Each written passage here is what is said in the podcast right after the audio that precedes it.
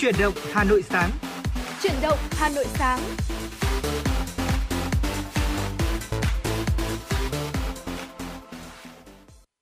Xin kính chào quý vị và các bạn, rất vui được gặp quý vị và các bạn trong chương trình Chuyển động Hà Nội sáng được phát trên sóng FM tần số 96 MHz của Đài Phát thanh và Truyền hình Hà Nội. Chương trình cũng đang được phát sóng trực tuyến trên trang web hanoitv.vn. Ngày hôm nay thì Hồng Hạnh và Thu Minh rất vui khi được đồng hành cùng với quý vị trong 60 phút trực tiếp của Chuyển động Hà Nội sáng. Và ngày hôm nay thì như chúng ta cũng đã thấy là tình hình thời tiết cũng đã có những biến chuyển tích cực và mong rằng Thu Minh sẽ đem đến cho quý vị thính giả những cập nhật về thời tiết trong ngày hôm nay. Dạ vâng thưa quý vị, ờ, trước khi chúng ta cùng đến với những ờ, ờ, thông tin thời tiết về thủ đô Hà Nội cũng như là một số tỉnh thành khác như mọi hôm thì thì thu minh xin được phép à, xin phép được cập nhật cho quý vị à, một vài những thông tin thời tiết liên quan tới khu vực vùng ờ, trung bộ thưa quý vị. À, thưa quý vị khu vực nam đồng bằng và ven biển bắc bộ hòa bình thanh hóa và hà tĩnh có mưa vừa mưa to. Trong khi trên các sông từ thanh hóa đến quảng trị thì sẽ có khả năng là xuất hiện một đợt lũ. Và theo trung tâm dự báo khí tượng thủy văn quốc gia đêm 28 đến sáng ngày hôm nay thì khu vực nam đồng bằng và ven biển bắc bộ hòa bình thanh hóa và hà tĩnh có mưa vừa, mưa to và rông, có nơi mưa rất to. Khu vực Nghệ An có mưa to, có nơi mưa đặc biệt to. Lượng mưa từ 19 giờ đến ờ, từ 19 giờ ngày 28 tháng 9 đến 3 giờ ngày 29 tháng 9 ngày hôm nay có nơi trên 170 mm như Thanh Mỹ, Nghệ An à, 329 mm, Thanh Hương Nghệ An 251,2 mm, Đà Sơn Nghệ An 218,6 mm, Đô Lương Nghệ An 195,8 mm, Nghi Hải Nghệ An 186,8 mm. Ngày và đêm ngày hôm nay thì khu vực Bắc Trung Bộ có mưa vừa mưa to, có nơi mưa rất to, lượng mưa phổ biến từ 40 đến 70 mm, có nơi trên 100 mm. Khu vực Hòa Bình, Đồng bằng và ven biển Bắc Bộ có mưa vừa, có nơi mưa to và rông, lượng mưa phổ biến từ 20 đến 50 mm, có nơi trên 80 mm. Khu vực Nam Trung Bộ, Tây Nguyên và Nam Bộ có mưa rào và rông, cục bộ có mưa to với lượng mưa 20 đến 40 mm, có nơi trên 70 mm. Mưa rông tập trung vào chiều tối. Trong mưa rông có khả năng xảy ra lốc xét và gió giật mạnh, nguy cơ xảy ra lũ quét sạt lở đất tại các tỉnh vùng núi và ngập úng tại các khu vực trũng thấp. Cấp độ rủi ro thiên tai do mưa lớn, lốc xét cấp 1. Hiện nay thì mực nước trên các sông ở Hà Tĩnh, Quảng Bình đang lên, các sông ở Thanh Hóa, Nghệ An và Quảng Trị có dao động, sông Vu Gia Quảng Nam đã đạt đỉnh và đang xuống, sông Thu Bồn Quảng Nam đang dao động ở mức cao. Và từ nay đến ngày 30 tháng 9 trên các sông từ Thanh Hóa đến Quảng Trị có khả năng xuất hiện một đợt lũ. Và trong đợt lũ này thì biên độ lũ lên ở thượng lưu các sông từ 3 đến 7 m, hạ lưu từ 2 đến 3 m, đỉnh lũ trên các uh, đỉnh lũ trên sông các sông ở Hà Tĩnh, Quảng Bình và Quảng Trị lên mức báo động ờ, uh, 1, báo động 2 và riêng sông Ngàn Phố ở Hà Tĩnh sẽ có khả năng lên mức báo động 2 và trên báo động 2. Các sông nhỏ thượng lưu các sông ở Thanh Hóa, thượng lưu sông Cả, Nghệ An lên mức báo động 1 và trên báo động 1. Hạ lưu sông Mã, sông Cả ở dưới mức báo động 1. Nguy cơ xảy ra lũ quét, sạt lở đất ở vùng núi, ngập lụt, vùng trũng thấp, ven sông, khu đô thị các tỉnh từ Thanh Hóa đến Quảng Trị, Quảng Nam, đặc biệt là tại các huyện Hướng Hóa, ờ, Đắk Rông, Quảng Trị, Phước Sơn, Bắc Trà My, Nam Trà My, Hiệp Đức, Tiên Phước, Quảng Nam cảnh báo cấp độ rủi ro thiên tai là cấp độ 1. Dự báo ngày và đêm ngày 29 tháng 9, phía Tây Bắc Bộ có nhiều mây, có mưa rào và rải rác và rông rải rác, cục bộ có mưa to, riêng Hòa Bình có mưa vừa, có nơi mưa to và rông. Trong mưa rông có khả năng xảy ra lốc xét và gió giật mạnh, nhiệt độ thấp nhất từ 22 đến 25 độ, có nơi dưới 21 độ, nhiệt độ cao nhất từ 27 đến 30 độ, có nơi trên 30 độ. Phía đông bắc bộ nhiều mây, có mưa rào và rông rải rác, cục bộ có mưa to, riêng khu vực đồng bằng và ven biển có mưa vừa, có nơi mưa to và rông. Trong mưa rông có khả năng xảy ra lốc xét và gió giật mạnh. Gió đông bắc đến đông cấp 2, cấp 3, nhiệt độ thấp nhất từ 22 đến 25 độ. Vùng núi có nơi dưới 22 độ, nhiệt độ cao nhất từ 26 đến 29 độ, có nơi trên 29 độ. Thủ đô Hà Nội nhiều mây, có lúc có mưa rào và rông, cục bộ có mưa to. Trong mưa rông có khả năng xảy ra lốc xét và gió giật mạnh. Gió đông bắc đến đông cấp 2, cấp 3, nhiệt độ thấp nhất từ 23 đến 25 độ, nhiệt độ cao nhất từ 27 cho tới 29 độ. Và như vậy chúng ta có thể thấy rằng là khu vực thủ đô Hà Nội của chúng ta ngày hôm nay thì à, trời sẽ có khả năng mưa tương đối là cao. Cho nên là quý vị à, trong quá trình di chuyển chúng ta lưu ý uh, chuẩn bị uh, các um, chuẩn bị áo mưa cũng như là một số những cái dụng cụ để chúng ta có thể uh, tránh trú mưa và lựa chọn những cái thời điểm phù hợp để chúng ta có thể có một lộ trình di chuyển thật là an toàn quý vị nhé và chắc chắn rồi như chúng ta cũng đã có thể thấy thì hiện tại vì uh, tình hình thời tiết tại các khu vực đặc biệt là miền Trung vẫn còn diễn biến hết sức phức tạp. Vì vậy mà chúng ta cũng có thể thấy rằng là từ người dân cho đến chính quyền địa phương vẫn sẽ tiếp tục nâng cao cảnh giác để có thể phòng chống bão lũ trong thời gian chính là ngày hôm nay và mong rằng quý vị thính giả khi chúng ta di chuyển ở các cung đường thì vẫn sẽ luôn có những dụng cụ để chúng ta có thể bảo vệ được sức khỏe của mình và bên cạnh đó là cũng để uh, phòng tránh những bệnh về sức khỏe liên quan đến thời tiết cho bạn bè và người thân. Và ngày hôm nay thì để mở đầu cho chương trình chuyển động Hà Nội sáng, chúng tôi xin gửi đến quý vị một ca khúc đón bình minh như là một thông điệp cuộc sống mà ngày hôm nay FM96 gửi tới quý vị. Còn ngay bây giờ xin mời quý vị thính giả sẽ cùng lắng nghe ca khúc. Nhìn lên cao và tôi thấy từ nơi hoang vu phương trời xa ấy đỉnh núi cao kia như đang vẫy tay chào tôi đi. Còn xa lắm, còn bao hoang mang, yêu phiền lo lắng. Còn trong tâm tâm, mang theo những nghi ngờ. Và con đường kia quá dài, và đôi chân ta quá ngại. Chẳng biết ngày mai thế nào, ra sao. Vì cuộc sống đâu là dễ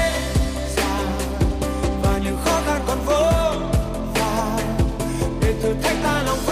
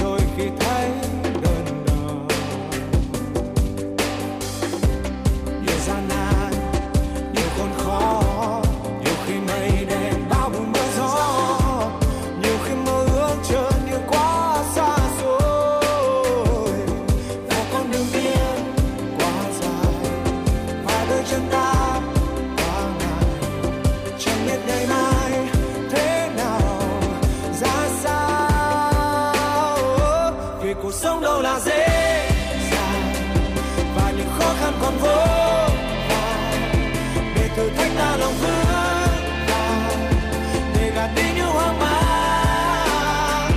Vì lòng quyết tâm còn vô bờ. Chặng đường bước đi còn bất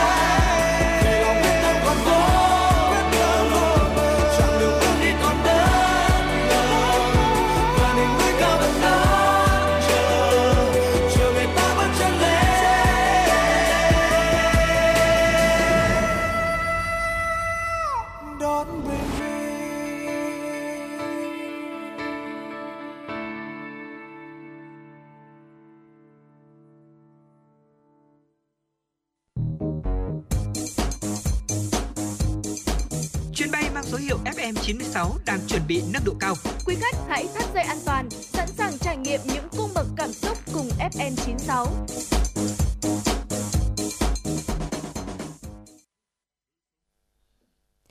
Dạ vâng thưa quý vị thính giả, chúng ta vừa được lắng nghe ca khúc Đón Bình Minh và mong rằng là ca khúc này cùng với chương trình chuyển động Hà Nội buổi sáng ngày hôm nay của chúng tôi sẽ đem tới cho quý vị thật là nhiều nguồn năng lượng để chúng ta có thể bắt đầu một ngày mới, bắt đầu một ngày làm việc, một ngày học tập thật là hiệu quả quý vị nhé.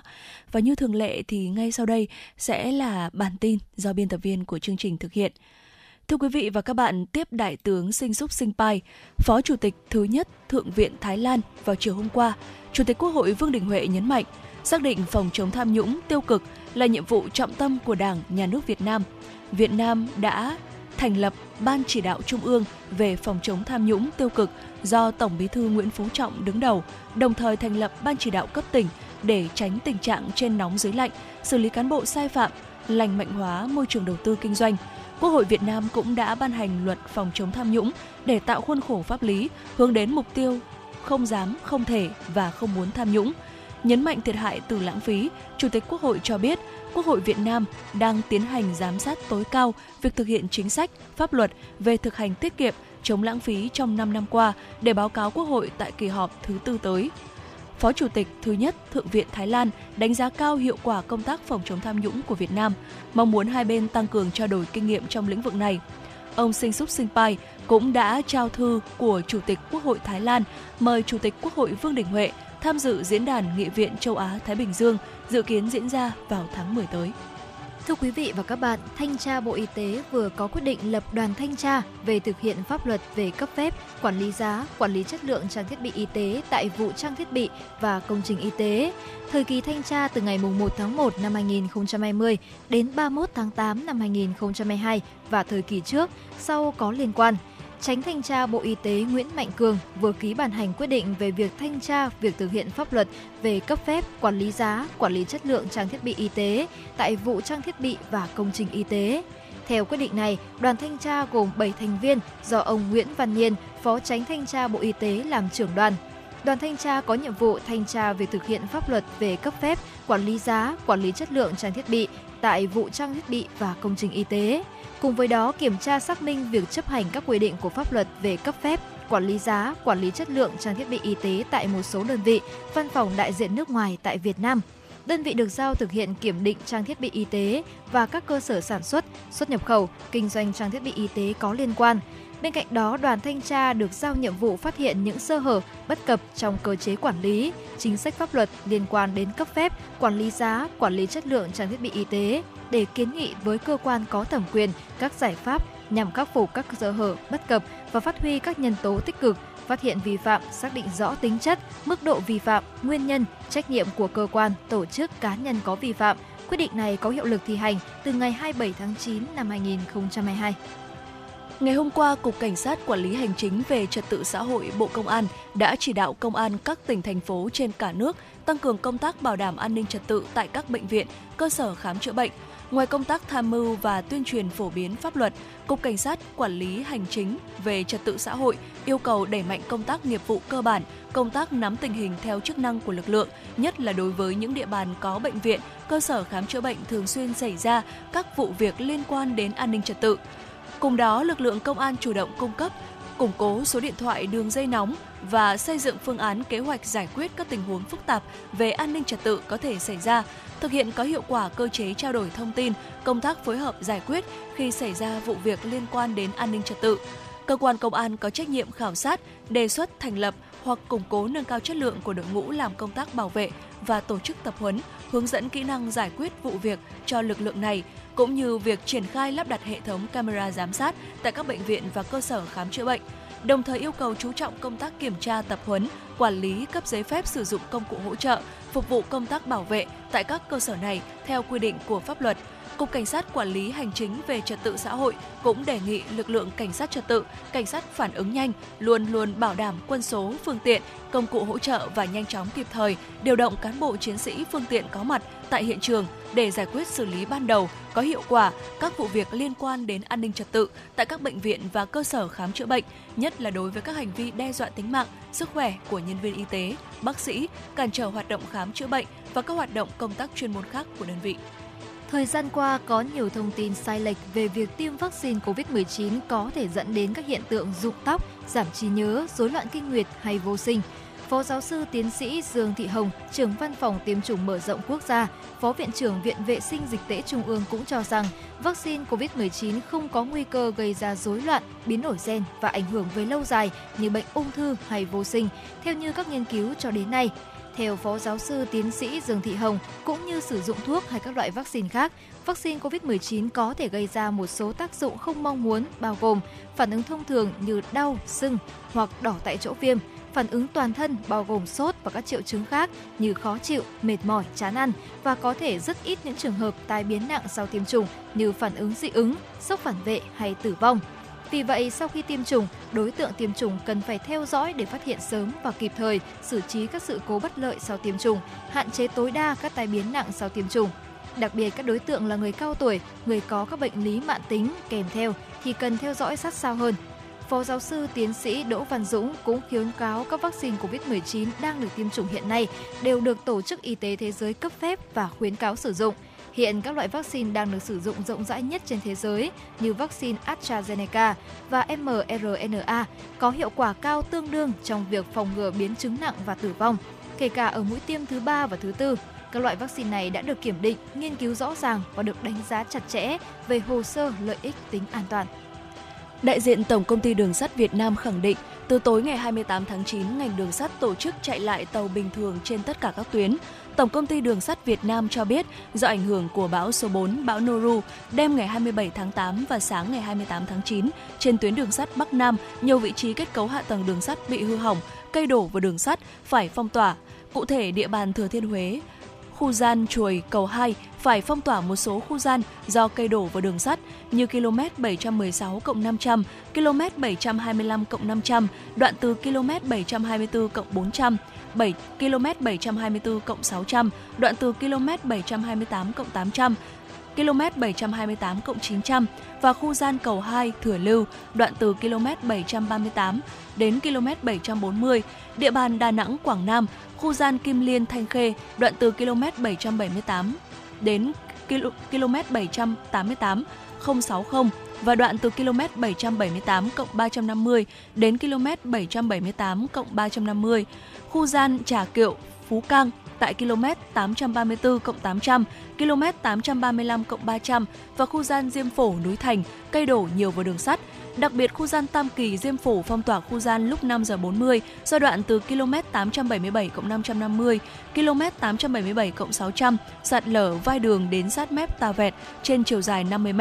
Về thông tin tín hiệu đường sắt, hệ thống đường ngang cảnh báo tự động hiện bị cúp điện nhiều nơi, mất giám sát. Trong đó, khu vực Bình Trị Thiên mất kết nối 45 trong tổng số 92 đường ngang, khu vực Quảng Nam Đà Nẵng mất kết nối 45 trên 47 đường ngang, khu vực Quảng Ngãi Bình Định mất kết nối 31 trong tổng số 48 đường ngang. Tuy nhiên, đến 11 giờ trưa ngày 28 tháng 9, các đơn vị đường sắt đã hoàn thành tổ chức cứu chữa, khắc phục, giải phóng xong chướng ngại vật trên đường sắt, đảm bảo giao thông thông suốt. Thưa quý vị, vừa rồi là một số thông tin mở đầu cho truyền động sáng ngày hôm nay. Và ngay bây giờ xin mời quý vị thính giả sẽ quay trở lại với không gian âm nhạc của FM96 ngay qua ca khúc ngay sau đây.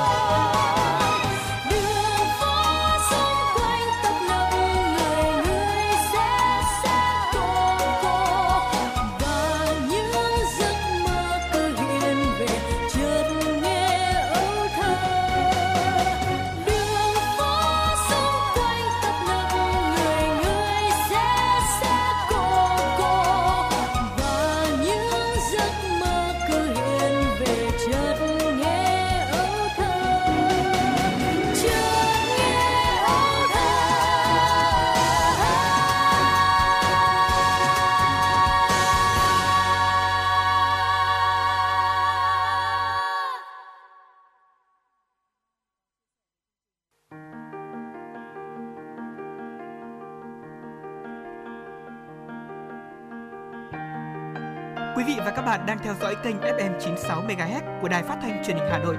Hãy giữ sóng và tương tác với chúng tôi theo số điện thoại 024 3773 6688. FM 96 đồng hành trên mọi nẻo đường. Thưa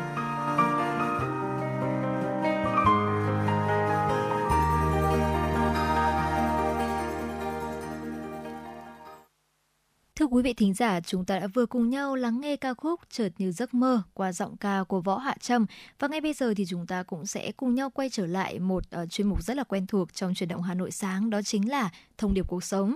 Thưa quý vị, không biết rằng là ngày hôm nay thì uh, những quý vị đang lắng nghe đài thì đã bao giờ có một cảm giác đó chính là mới hôm qua khi mà chúng ta thức dậy thì với tâm trạng vô cùng tốt. Nhưng mà lúc đó thì chúng ta cảm thấy rằng là không điều gì có thể làm khó chúng ta được và chúng ta có năng lượng để giải quyết mọi việc. Nhưng mà đến hôm nay thì mình lại chẳng buồn nhấc mình khỏi giường và cảm thấy rằng là như cả thế giới đã bỏ lại một mình mình vậy. Không biết Thu Minh đã có cảm giác này không khi mà vào một ngày bất chợt bỗng dưng khi mình thức dậy mình cảm thấy rằng là khá là chán nản và không có động lực để làm một điều gì cả. Vậy ngày hôm nay thì chúng ta có thể là cùng nhau uh, bàn luận về cách làm thế nào để vào mỗi ngày thức dậy chúng ta có thể tự tạo cho mình những động lực để làm việc mỗi ngày không? Ừ, uh, cá nhân của Thu Minh thì uh, là một người có thể nói rằng là làm việc hiệu quả và năng suất ừ. nhất là vào buổi sáng ừ. uh, cho đến tầm chiều tối thì mình sẽ dành nhiều thời gian để làm những cái công việc nhẹ nhàng hơn. Uh, chính vì thế cho nên là cái việc mà uh, buổi sáng thức dậy miễn là mình dậy đủ sớm ví dụ như là dậy uh, bình thường uh, thu minh buổi sáng đi dẫn chương trình chuyển động hà nội buổi sáng thì sẽ dậy từ khá là sớm thì à, từ 5 đến 6 giờ thế nhưng mà uh, những cái lúc nào mà uh, không cần phải đi ra ngoài vào buổi sáng ừ. thì nếu như mà mình dậy vào được trong khoảng thời gian là từ dao động là từ 7 giờ cho đến 7 giờ 30 phút thì một buổi sáng đó của thu minh thì thu minh có thể đảm bảo rằng là mình có thể có một cái buổi sáng làm được rất là nhiều việc với rất là nhiều năng lượng. Đó cho nên là chắc có lẽ là một cái kiểu người là uh, sẽ có nhiều nguồn năng lượng vào buổi sáng hơn là những cái buổi khác ở trong ngày. Cho nên là cái việc buổi sáng bắt đầu làm việc và có một cái động lực làm việc đối với thu minh thì tương đối là dễ dàng. Ừ. uh, tuy nhiên là sẽ không tránh khỏi có những cái ngày uh, giống như hồng hạnh vừa chia sẻ đấy chính là mình sẽ cảm thấy chán nản mệt mỏi à, vậy thì liệu rằng có một cái cách nào đó để có thể tự đã, tự tạo được cái động lực làm việc mỗi ngày hay không ạ? Thật ra thì ờ, với thu minh thì việc có thể tự tạo động lực vào mỗi ngày đặc biệt là sáng sớm rất là dễ dàng đúng không? Bởi vì nó cũng giống như là một cái đồng hồ sinh học của mình vậy. Nhưng mà đối với hồng hạnh thì có lẽ là nó sẽ hơi khó khăn hơn một chút. Khi mà thời gian mà hồng hạnh cảm thấy làm việc hiệu quả nhất lại là tối và đêm. Ừ, đó đó cũng là cách là một trong số những cái lúc mà mình cảm thấy rằng là cái việc có động lực vào buổi sáng với mình khá là khó khăn. Vậy thì ngày hôm nay chúng ta hãy cùng nhau thử tìm hiểu xem là với những người có thể là có một cái múi giờ khác chẳng hạn như là cái việc uh, mình hiệu quả làm việc hiệu quả buổi tối như hồng hạnh này hoặc là trong một ngày nào đó như thu minh đi vẫn có những ngày chúng ta cảm thấy chán nản và bỗng dưng không muốn làm gì cả thì làm thế nào để chúng ta tự đạo động cho mình? Thì ngày hôm nay chúng ta hãy tìm hiểu về một số bí quyết đơn giản ngay sau đây đầu tiên là chúng ta cần phải biết cách chăm sóc cho bản thân và duy trì một trạng thái cân bằng. Để có một tinh thần thoải mái khi làm việc thì chúng ta cần phải có một cơ thể khỏe mạnh. Ừ. luôn chú ý là chăm sóc sức khỏe của bản thân thật là tốt học cách ăn uống điều độ đầy đủ dinh dưỡng dành thời gian luyện tập thể dục chơi thể thao đều đặn để cơ thể của chúng ta luôn khỏe mạnh. Và khi mà chúng ta cảm thấy là chán nản mệt mỏi thì hãy ngừng lại nghỉ ngơi một chút. Chúng ta có thể nghe những bản nhạc mà mình yêu thích để xoa dịu tâm hồn và à, tái tạo động lực cho bản thân. Hãy tạo một danh sách những bài hát mà có khả năng tạo động lực tốt và nghe khi mà chúng ta cảm thấy là không ổn. Và mỗi ngày thì đừng chỉ quan tâm tới danh sách công việc mà chúng ta cần hoàn thành. Đôi lúc chúng ta nên gạt nó qua một bên. Hãy dành một chút ít thời gian để có thể cảm thấy thư giãn nghỉ ngơi gặp gỡ bạn bè trò chuyện cùng với người thân trong gia đình. Và chúng ta cũng có thể làm bất cứ điều gì khiến cho bản thân cảm thấy là thoải mái và thư thái nhất đừng quá tập trung vào một cái khía cạnh nào đó mà bỏ quên tất cả những điều còn lại. Sự mất cân bằng sẽ khiến cho chúng ta rơi vào trạng thái áp lực và căng thẳng. Lâu dài sẽ khiến cho chúng ta kiệt sức và buộc lòng phải từ bỏ những cái mục tiêu mà đã đề ra. Và trong cuộc sống thì điều quan trọng đó chính là chúng ta luôn giữ được cho cuộc sống của mình một cái trạng thái cân bằng.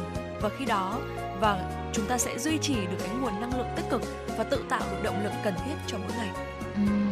Hồng Hạnh cảm thấy rằng thực sự đôi lúc khi mà chúng ta cứ quá áp đặt việc là mỗi ngày chúng ta sẽ cần phải có những danh sách việc cần làm thì khi việc mình tỉnh dậy nó sẽ bỗng dưng thành thành một điều áp lực khi mà dạ. chúng ta vừa mở mắt ra thì đã phải là rất nhiều những công việc bộn bề lên đầu. Vì vậy Hồng Hạnh nghĩ rằng việc cân bằng sẽ luôn luôn là một trạng thái mà chúng ta cần duy trì nhất khi mà chúng ta có thể lắng nghe cơ thể này, lắng nghe bản thân mình và giúp cho bản thân mình cảm thấy là thực sự là enjoy, đúng không? Có nghĩa là thực sự vui vẻ khi mỗi buổi sáng mình thức dậy, chúng ta có thể làm rất nhiều điều mà bản thân cảm thấy vui vẻ và cảm thấy hài lòng với điều đó. Và tiếp theo đó chính là việc chúng ta không từ bỏ mục tiêu. Cuộc sống thì đôi lúc sẽ phải trải qua những giai đoạn thăng trầm.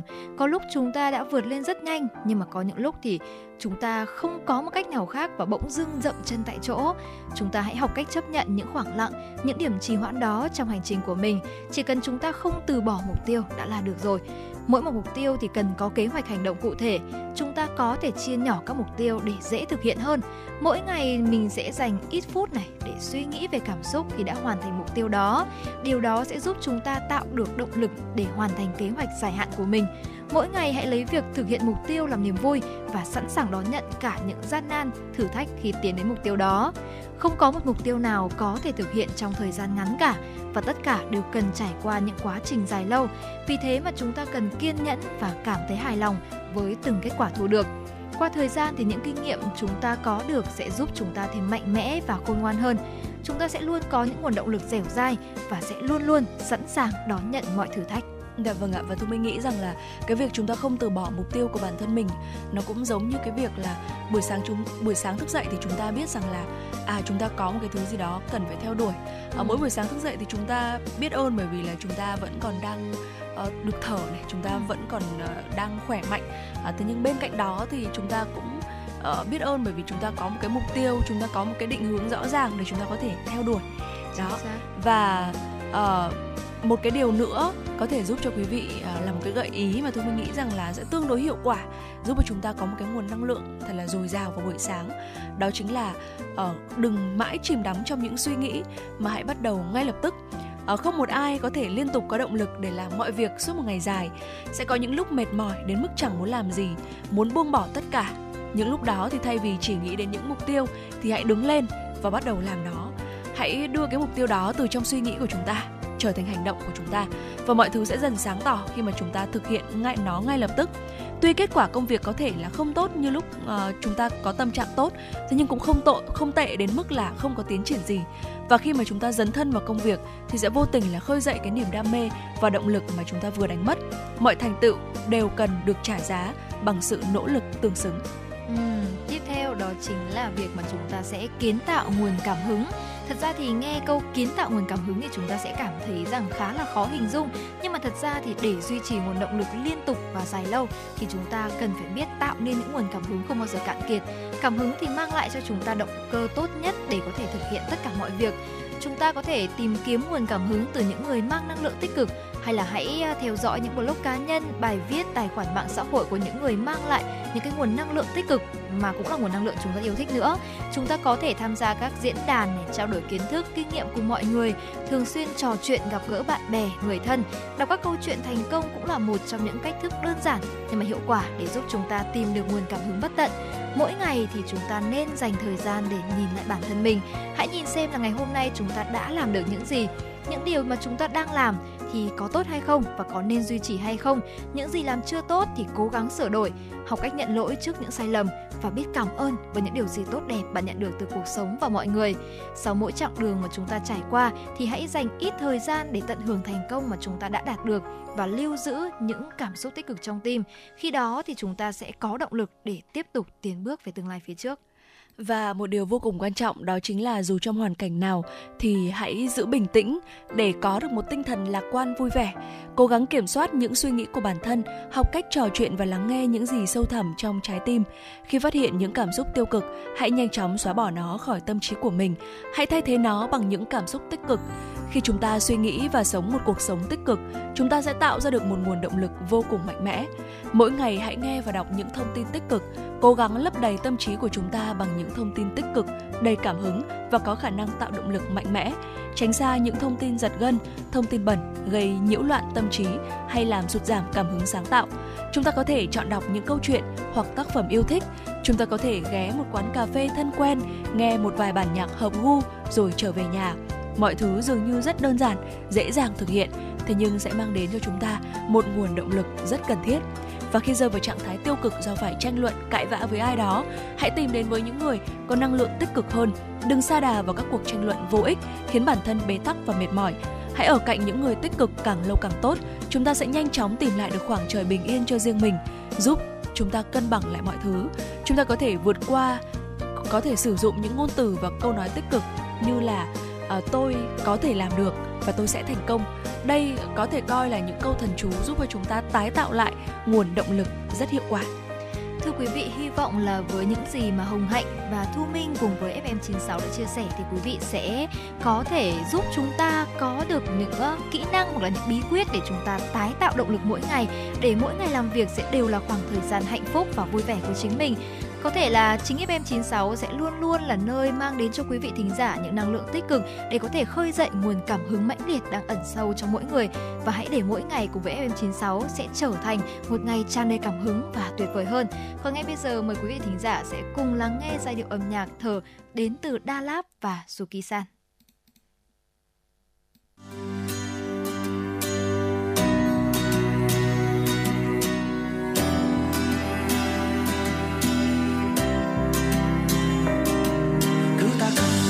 Gì là gì ta ơi? Mỗi sân mai ta đứng trước gương.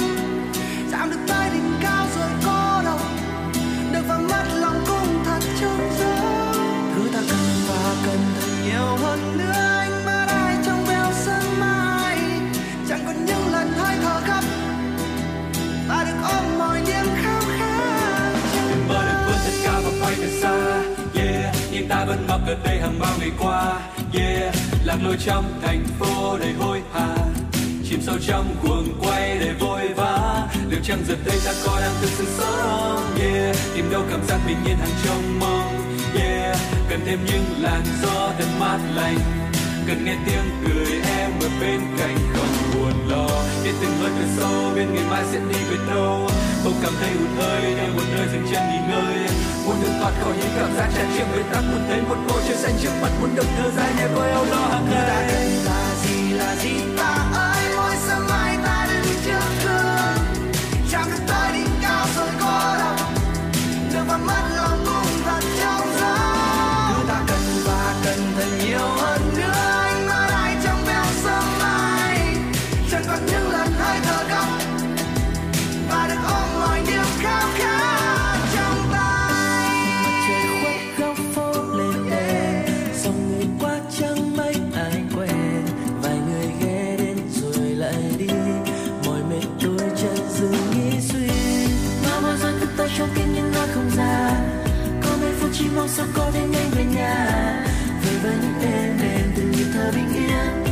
Chẳng phải bóp chen hơn thua ngoài kia.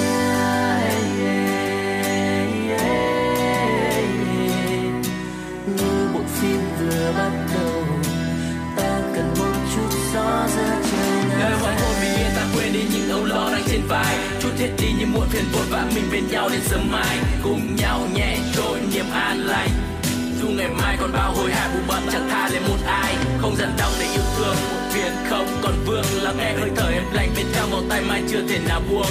Bên nhau hôm nay ngày sau, vẫn thương vẫn yêu, đậm sâu. Nhẹ như cơn gió mát lạnh bên trong câu hát, anh muốn yêu em dài lâu.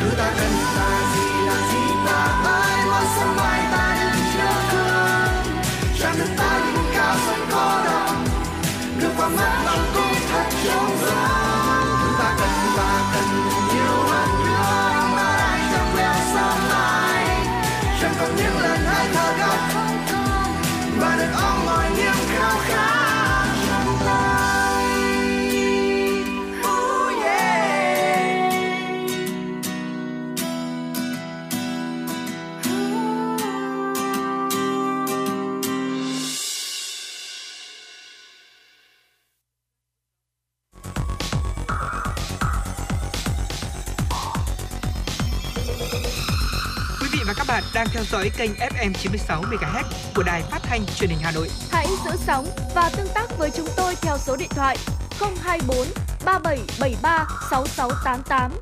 FM 96 đồng hành trên mọi nẻo đường. Xin được tiếp tục đến với phần tin. Thưa quý vị và các bạn, Tập đoàn Điện lực Việt Nam thông tin khắc phục hậu quả do cơn bão số 4 Noru gây ra. Tính đến 16 giờ ngày hôm qua, EVN đã khôi phục vận hành cả 5 trên 5 đường dây 500 kV bị sự cố. Trong quá trình bão đổ bộ gây mưa và gió lớn, lưới điện 500 kV vẫn giữ được liên kết Bắc Nam nhờ đường dây 500 kV mạch 3.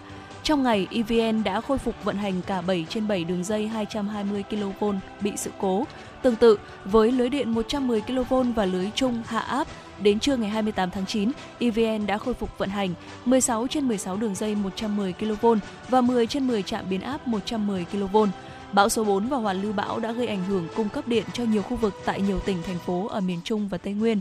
Tổng công suất bị gián đoạn cung cấp điện là 673 chiếm khoảng 23% tổng công suất tiêu thụ điện của Tổng công ty Điện lực miền Trung với tổng số khoảng 1,5 triệu khách hàng bị ảnh hưởng. Hiện nay các đơn vị điện lực tại miền Trung đang tập trung nỗ lực khắc phục các sự cố điện do ảnh hưởng bão để khôi phục cung cấp điện trở lại nhanh nhất có thể cho khách hàng. Đánh giá chung ngay trong ngày 28 tháng 9, EVN khôi phục cung cấp điện cho 90% khách hàng bị mất điện do ảnh hưởng của bão Noru. Thưa quý vị và các bạn, Ủy ban nhân dân thành phố vừa ban hành kế hoạch triển khai thực hiện đề án cơ cấu lại hệ thống các tổ chức tín dụng gắn với xử lý nợ xấu giai đoạn 2021-2025. Theo đó, mục tiêu của kế hoạch là triển khai đồng bộ các giải pháp để xử lý nợ xấu, xử lý tài sản, đảm bảo hỗ trợ quá trình cơ cấu lại hệ thống các tổ chức tín dụng, nâng cao năng lực tài chính cho các tổ chức tín dụng trên địa bàn. Phấn đấu đến năm 2025, các tổ chức tín dụng lành mạnh và phát triển bền vững đồng thời tăng cường công tác quản lý với hoạt động tiền tệ, ngân hàng, tạo cơ chế xử lý đồng bộ, hiệu quả giữa các sở ngành. Cụ thể, Ủy ban nhân dân thành phố yêu cầu ngân hàng nhà nước chi nhánh thành phố Hà Nội theo dõi tình hình, kết quả thực hiện đề án, báo cáo Ủy ban nhân dân thành phố, ngân hàng nhà nước các khó khăn, vướng mắc phát sinh, chỉ đạo hướng dẫn các quỹ tín dụng nhân dân xây dựng, trình cấp có thẩm quyền phê duyệt phương án cơ cấu lại gắn với xử lý nợ xấu, phối hợp với các sở ngành liên quan, chính quyền địa phương để tăng cường hoạt động giám sát. Ủy ban nhân dân thành phố cũng yêu cầu các sở tài chính, kế hoạch và đầu tư, tư pháp, xây dựng, thông tin và truyền thông, tài nguyên và môi trường cùng công an thành phố, ủy ban nhân dân các quận huyện thị xã tạo điều kiện thuận lợi để các tổ chức tín dụng xử lý nợ xấu nhằm thực hiện cơ cấu hướng tới mục tiêu là triển khai tốt đề án. Chiều qua, Viện Quy hoạch Xây dựng Hà Nội phối hợp với Sở Quy hoạch Kiến trúc Hà Nội và Hội Quy hoạch Phát triển Đô thị Hà Nội đồng tổ chức hội thảo về phát triển đô thị và nhiệm vụ, giải pháp về quy hoạch xây dựng kiến trúc cảnh quan thủ đô Hà Nội. Hội thảo nằm trong chuỗi các hoạt động kỷ niệm 60 năm thành lập Viện Quy hoạch Xây dựng Hà Nội, 20 năm thành lập Sở Quy hoạch Kiến trúc Hà Nội và hướng tới Đại hội Hội Quy hoạch Phát triển Đô thị Hà Nội khóa 5, nhiệm kỳ 2022-2027. Phát biểu khai mạc, Viện trưởng Viện Quy hoạch Xây dựng Hà Nội Lưu Quang Huy nhấn mạnh, Tới đây, Hà Nội sẽ triển khai đồng thời nhiều quy hoạch lớn, điều chỉnh tổng thể quy hoạch chung xây dựng thủ đô Hà Nội đến năm 2030 và tầm nhìn đến năm 2050. Quy hoạch thủ đô Hà Nội thời kỳ 2021-2030, tầm nhìn đến năm 2050 và chương trình phát triển đô thị toàn thành phố Hà Nội đến năm 2030, định hướng đến năm 2050. Đây là những quy hoạch chương trình mang tính bản lề, quyết định cho định hướng chung về phát triển đô thị, phát triển kinh tế xã hội của thủ đô trong thời kỳ mới. Do đó, hội thảo được tổ chức hướng tới những vấn đề mà công tác quy hoạch phải giải quyết trong giai đoạn tới.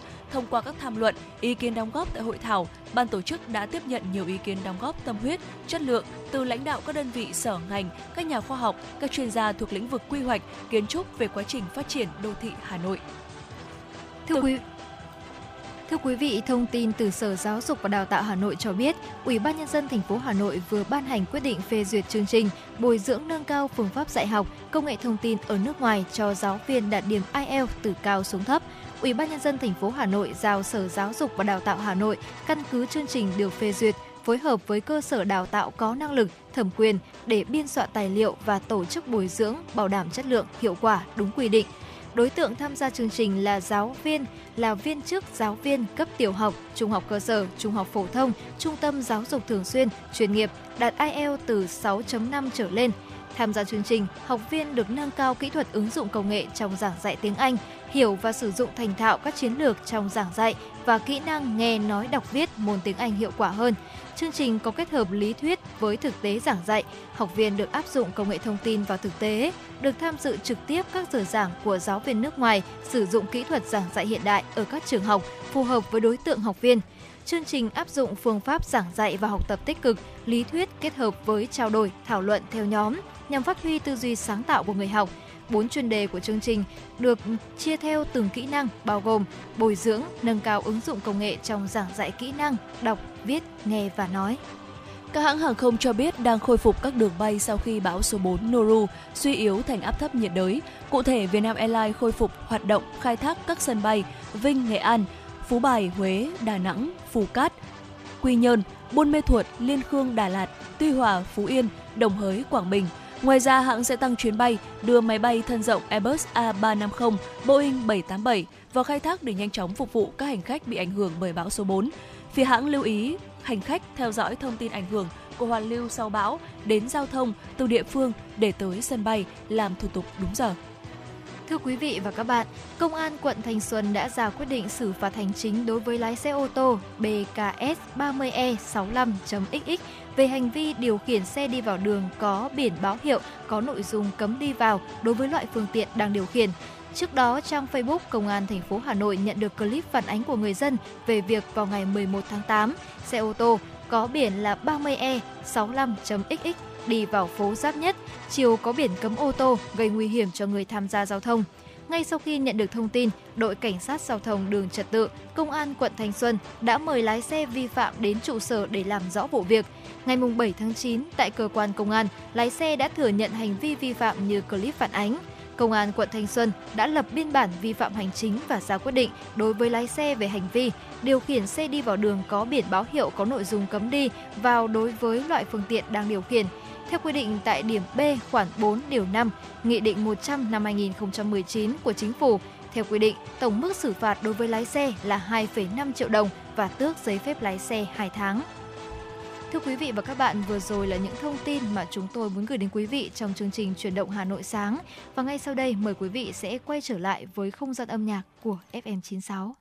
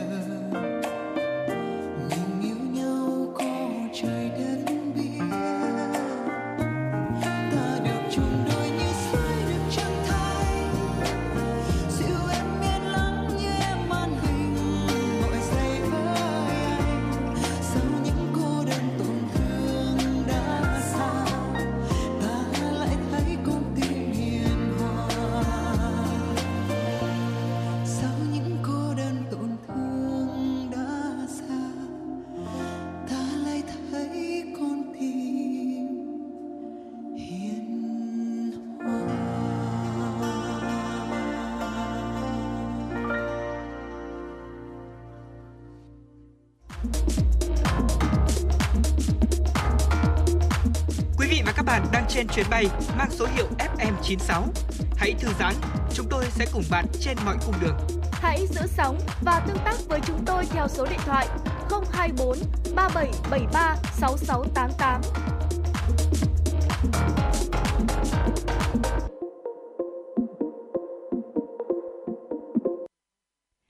Xin được chuyển sang phần tin quốc tế. Thưa quý vị và các bạn, tuần lễ cấp cao của Đại hội đồng Liên Hợp Quốc khóa 77 vừa kết thúc. Năm nay, tiến độ triển khai 17 mục tiêu phát triển bền vững là một trong những nội dung chính được lãnh đạo Liên Hợp Quốc và nguyên thủ nhiều nước đem ra bàn thảo. Tuy nhiên, việc hoàn thành các mục tiêu phát triển bền vững vào năm 2030 vẫn đang gặp thách thức. Tổng thư ký Liên Hợp Quốc Antonio Guterres nói, mỗi nguy cơ, mỗi nguy cơ đang đẩy các mục tiêu phát triển bền vững ra xa tầm tay của chúng ta. Khi đối mặt với những thách thức trước mắt như vậy, thật dễ dàng để bỏ qua những ưu tiên phát triển dài hạn.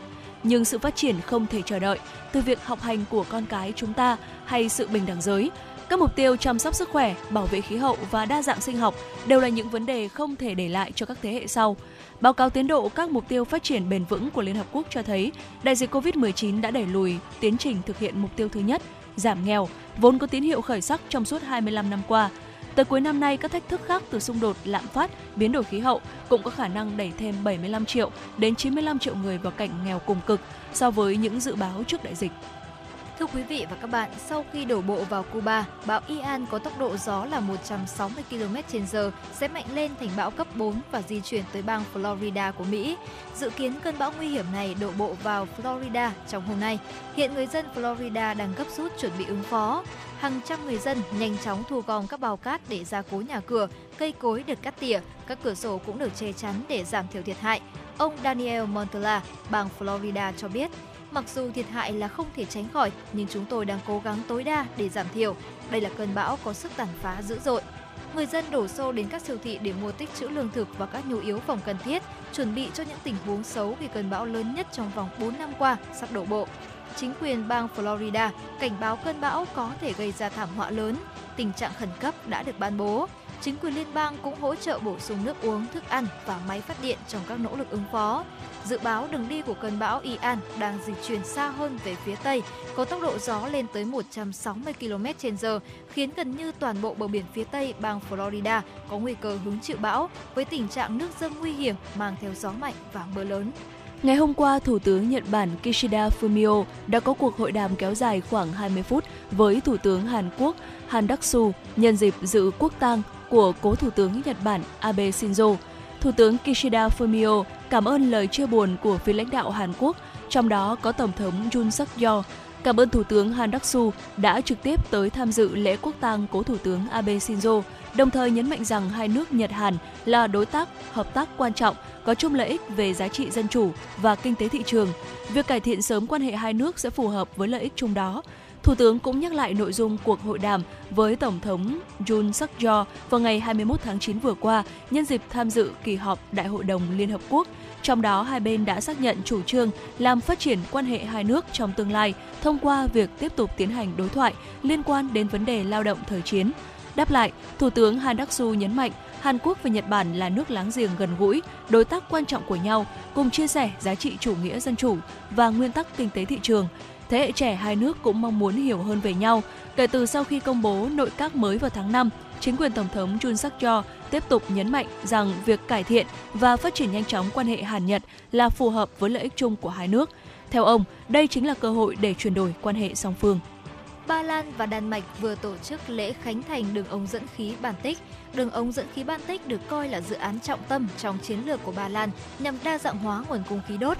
Đây là dự án hợp tác giữa nhà điều hành hệ thống truyền tải điện và khí đốt của Đan Mạch và nhà điều hành hệ thống truyền tải khí ga của Ba Lan. Theo đó, khí đốt tự nhiên sẽ được vận chuyển từ thềm Na Uy qua Đan Mạch và biển Baltic đến Ba Lan, giúp quốc gia Trung Âu này đa dạng nguồn cung khí đốt, củng cố sự tự chủ và chấm dứt phụ thuộc vào khí đốt của Nga.